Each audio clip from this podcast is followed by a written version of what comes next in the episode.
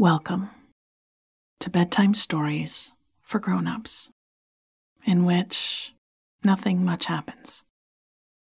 You feel good, and then you fall asleep.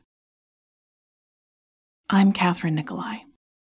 I write and read all the stories you hear on Nothing Much Happens, with audio engineering by Bob Wittersheim. Often people write me, suggesting themes for stories they might like to hear.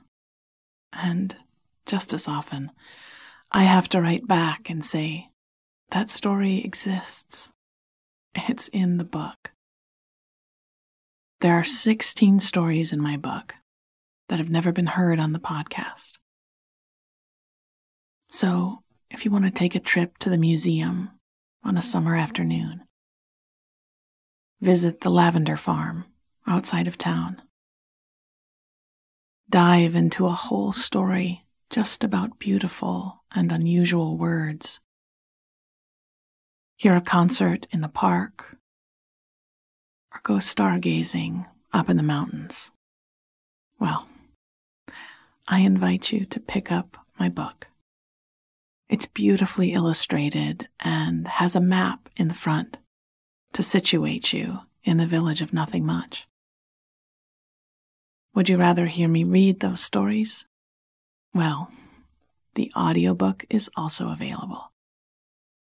You can buy from your favorite bookseller or get an autographed copy at nothingmuchhappens.com. Now, let me say a little about how this podcast works. Most often, when we struggle to sleep, the bit holding us back is the mind. We may even be kept awake by the worry that we won't sleep. If we can positively distract the mind, occupy it for a bit, the body will take over and sleep will come. And the more consistently you do this, the more your overall sleep will improve. So, I'll tell you a story. A pleasant place to occupy your mind. I'll tell it twice, and I'll go a little slower the second time through. All you need to do is listen. Really, if you just listen, everything else will fall right into place.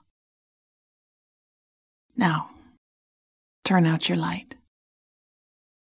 Slip down into your sheets and feel how cool and soft they are. Let your body be heavy. I'll be right here, a voice in the darkness guarding over you as you rest. I am here with you. Take a slow, deep breath in through your nose and let it out through your mouth. Do that again. Breathe in and out.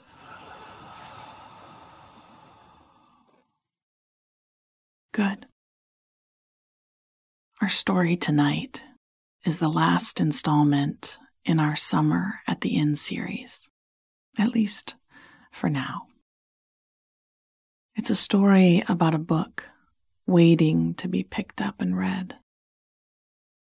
It's also about a cool sleeping porch, empty and quiet in the afternoon.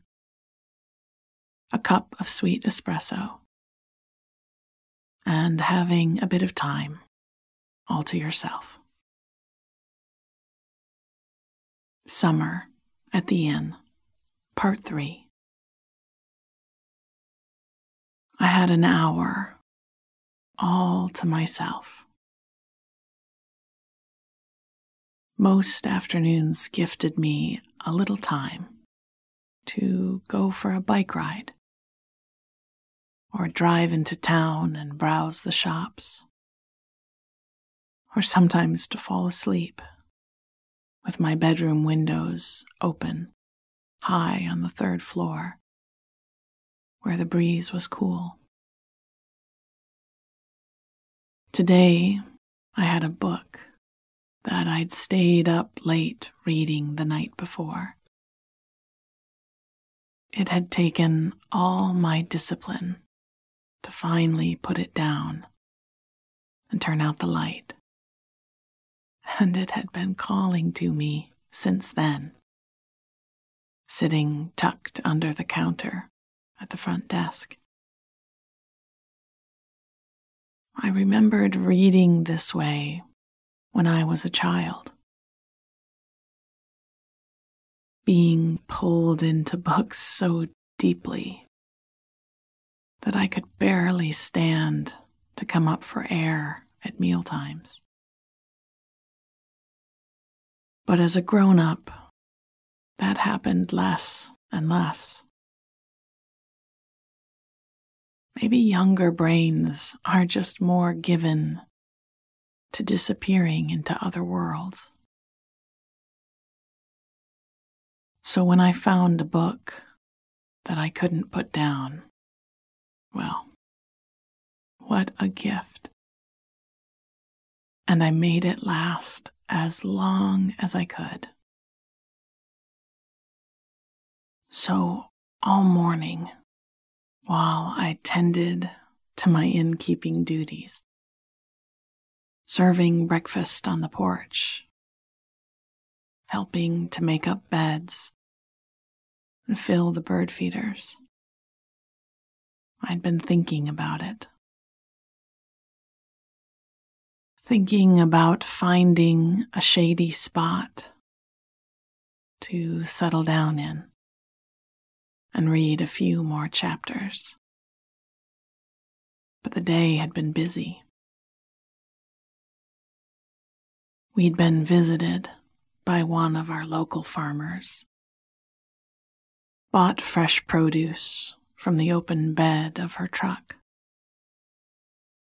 and laid out lunch for our guests on the back porch.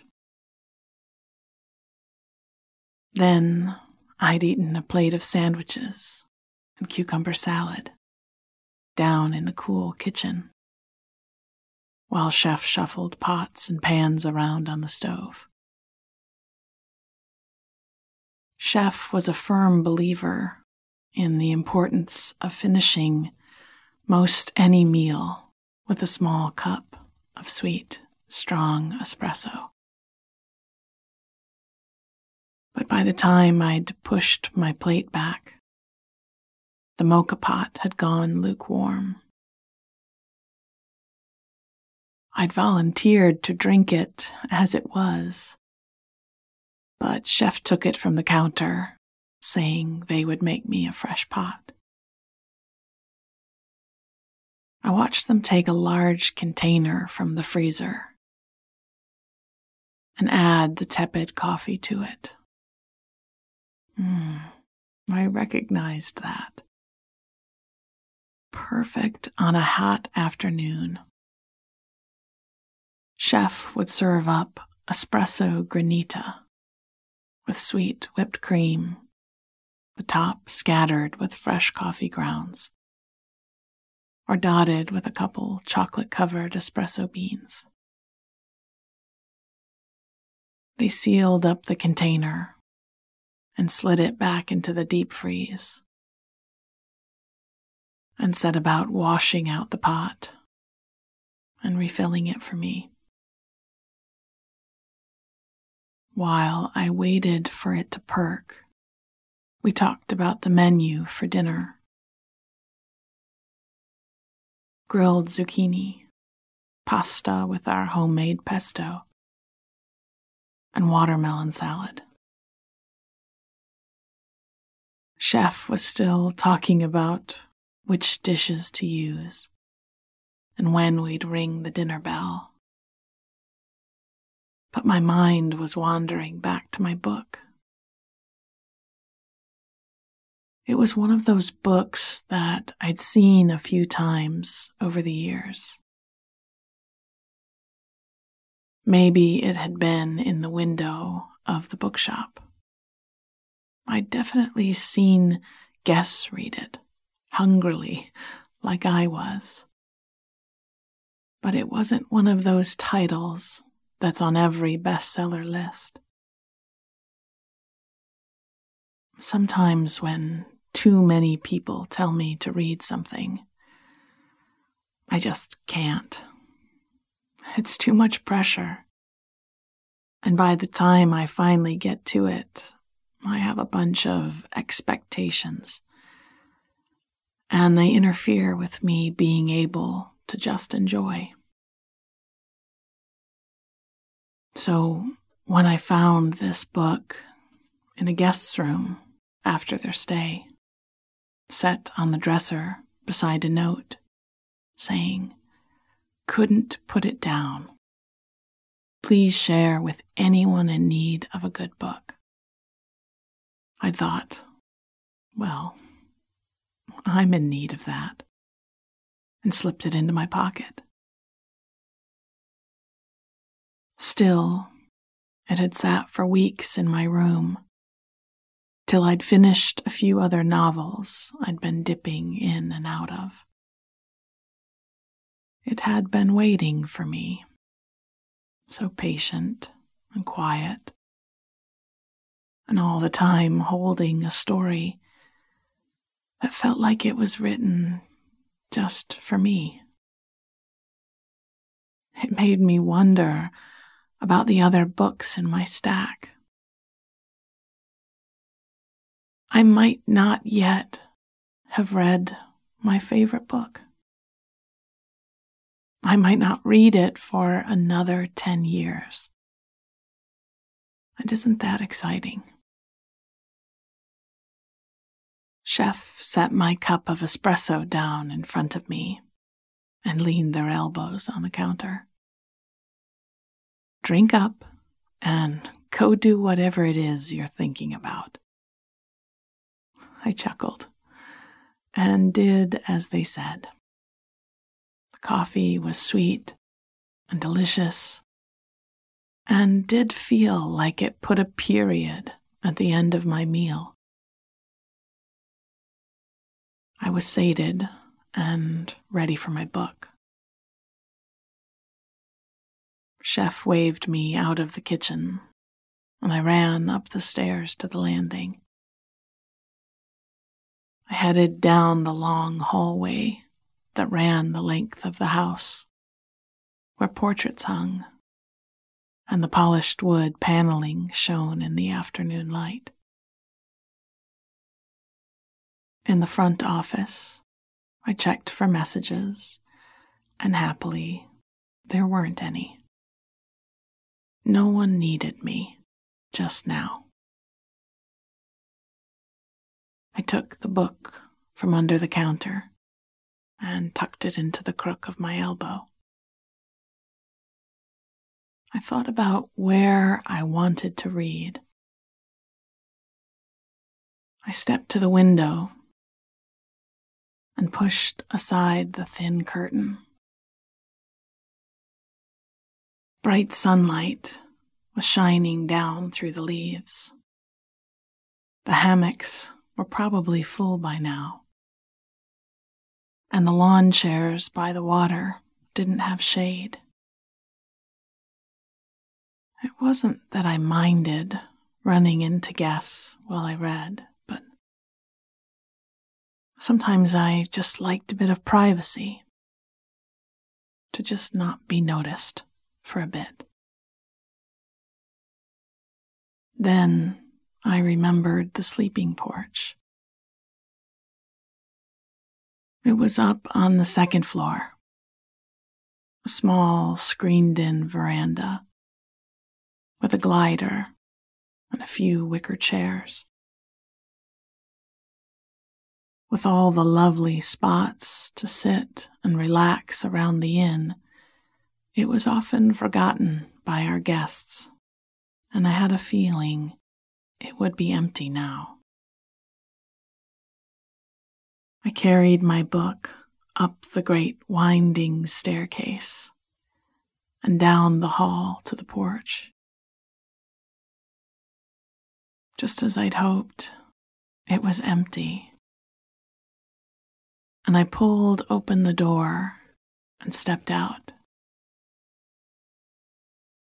The inn was full of smells when I'd started renovating it. Most of them very nice. The scent of old wood, books, and curling wallpaper. But with all the work we'd done, most rooms had lost those bits of atmosphere, which sometimes made me a little nostalgic. but this porch had barely been touched. We'd replaced the screens where they'd rotted away and brought down the chairs from the attic,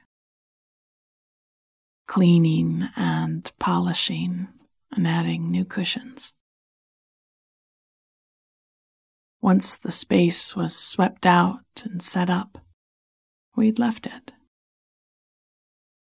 and it held the scent of nearly a hundred and fifty summers. The dry wood of the screen frames and the cool stone floors. It caught the sunlight in the morning, but by design, in the afternoons, it sat on the shaded side of the house. And the temperature was perfect. I settled onto the glider and tucked my feet underneath me. I had an hour, at least, maybe more, before anyone was likely to need anything. I opened my book. Summer at the Inn, Part 3. I had about an hour to myself. Most afternoons gifted me a little time to go for a bike ride or drive into town and browse the shops. Or sometimes to fall asleep with my bedroom windows open high on the third floor, where the breeze was cool. Today, I had a book that I'd stayed up late reading the night before. It had taken all my discipline to finally put it down and turn out the light and it had been calling to me since then. Sitting tucked under the counter at the front desk. I remembered reading this way when I was a child. Being pulled into books so deeply that I could barely stand to come up for air at meal times. But as a grown up, that happened less and less. Maybe younger brains are just more given to disappearing into other worlds. So when I found a book that I couldn't put down, well, what a gift. And I made it last as long as I could. So all morning, while I tended to my innkeeping duties, serving breakfast on the porch, helping to make up beds, filling the bird feeders. I'd been thinking about it. thinking about finding a shady spot to settle down and read a few more chapters. But the day had been busy. We'd been visited by one of our local farmers. Bought produce from the open bed of her truck and laid out lunch for our guests on the back porch. Then I'd eaten a plate of sandwiches and cucumber salad down in the cool kitchen while Chef shuffled pots and pans around on the stove.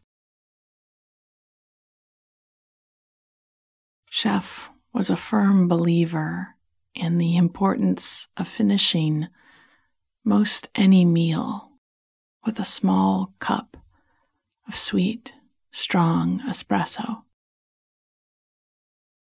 But by the time I'd pushed my plate back, the moka pot had gone lukewarm. I'd volunteered to drink it as it was. But Chef took it from the counter, saying they would make me a fresh pot.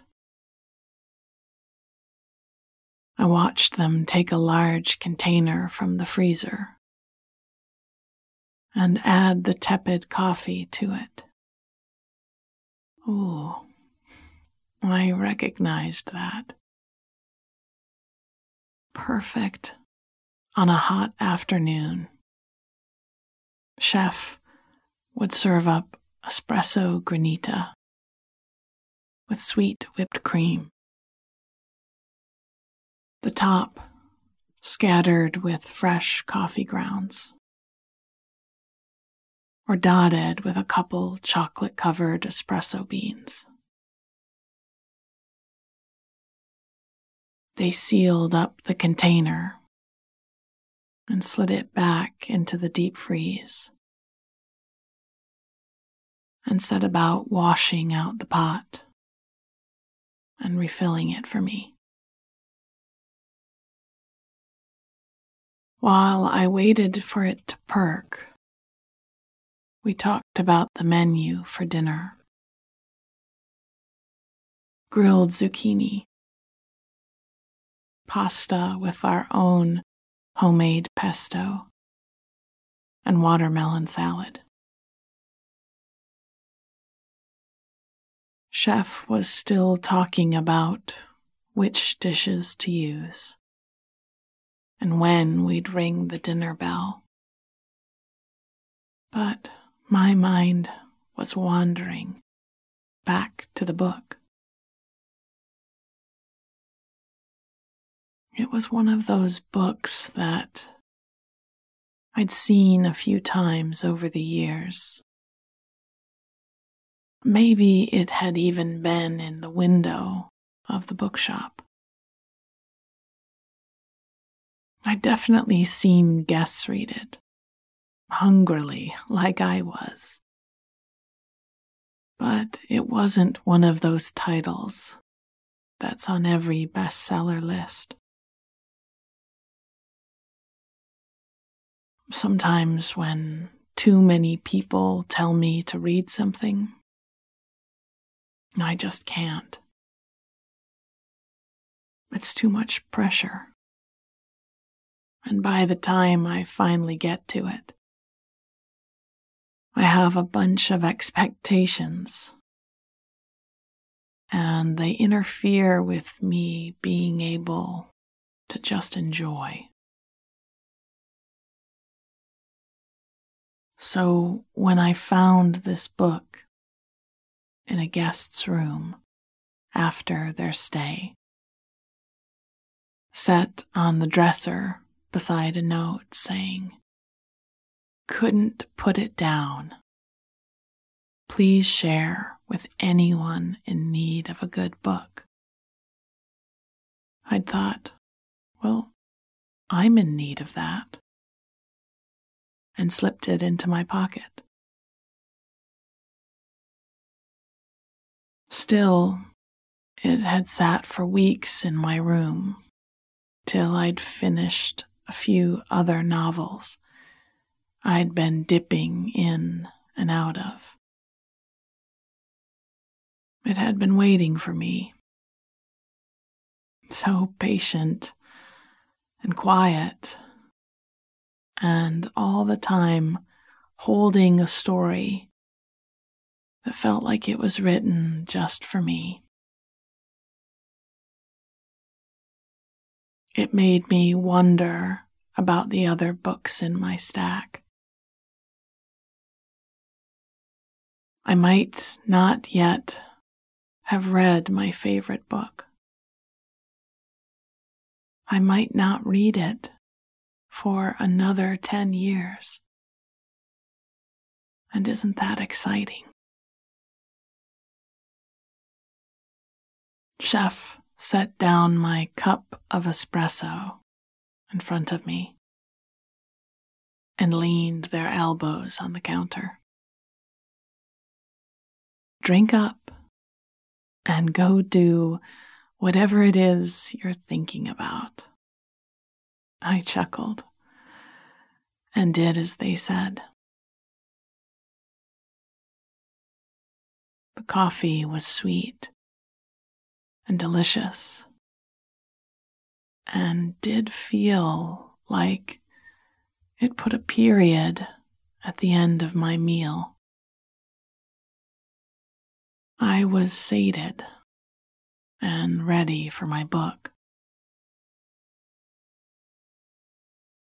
Chef waved me out of the kitchen, and I ran up the stairs to the landing. I headed down the long hallway that ran the length of the house, where portraits hung and the polished wood paneling shone in the afternoon light. In the front office, I checked for messages. Unhappily, there weren't any. No one needed me just now. I took the book from under the counter and tucked it into the crook of my elbow. I thought about where I wanted to read. I stepped to the window and pushed aside the thin curtain. Bright sunlight was shining down through the leaves. The hammocks were probably full by now, and the lawn chairs by the water didn't have shade. It wasn't that I minded running into guests while I read. But sometimes I liked a bit of privacy. Just to not be noticed for a bit. Then I remembered the sleeping porch. It was up on the second floor. A small, screened in veranda with a glider and a few wicker chairs. with all the lovely spots to sit and relax around the inn. It was often forgotten by our guests, and I had a feeling it would be empty now. I carried my book up the great winding staircase and down the hall to the porch. Just as I'd hoped, it was empty, and I pulled open the door and stepped out.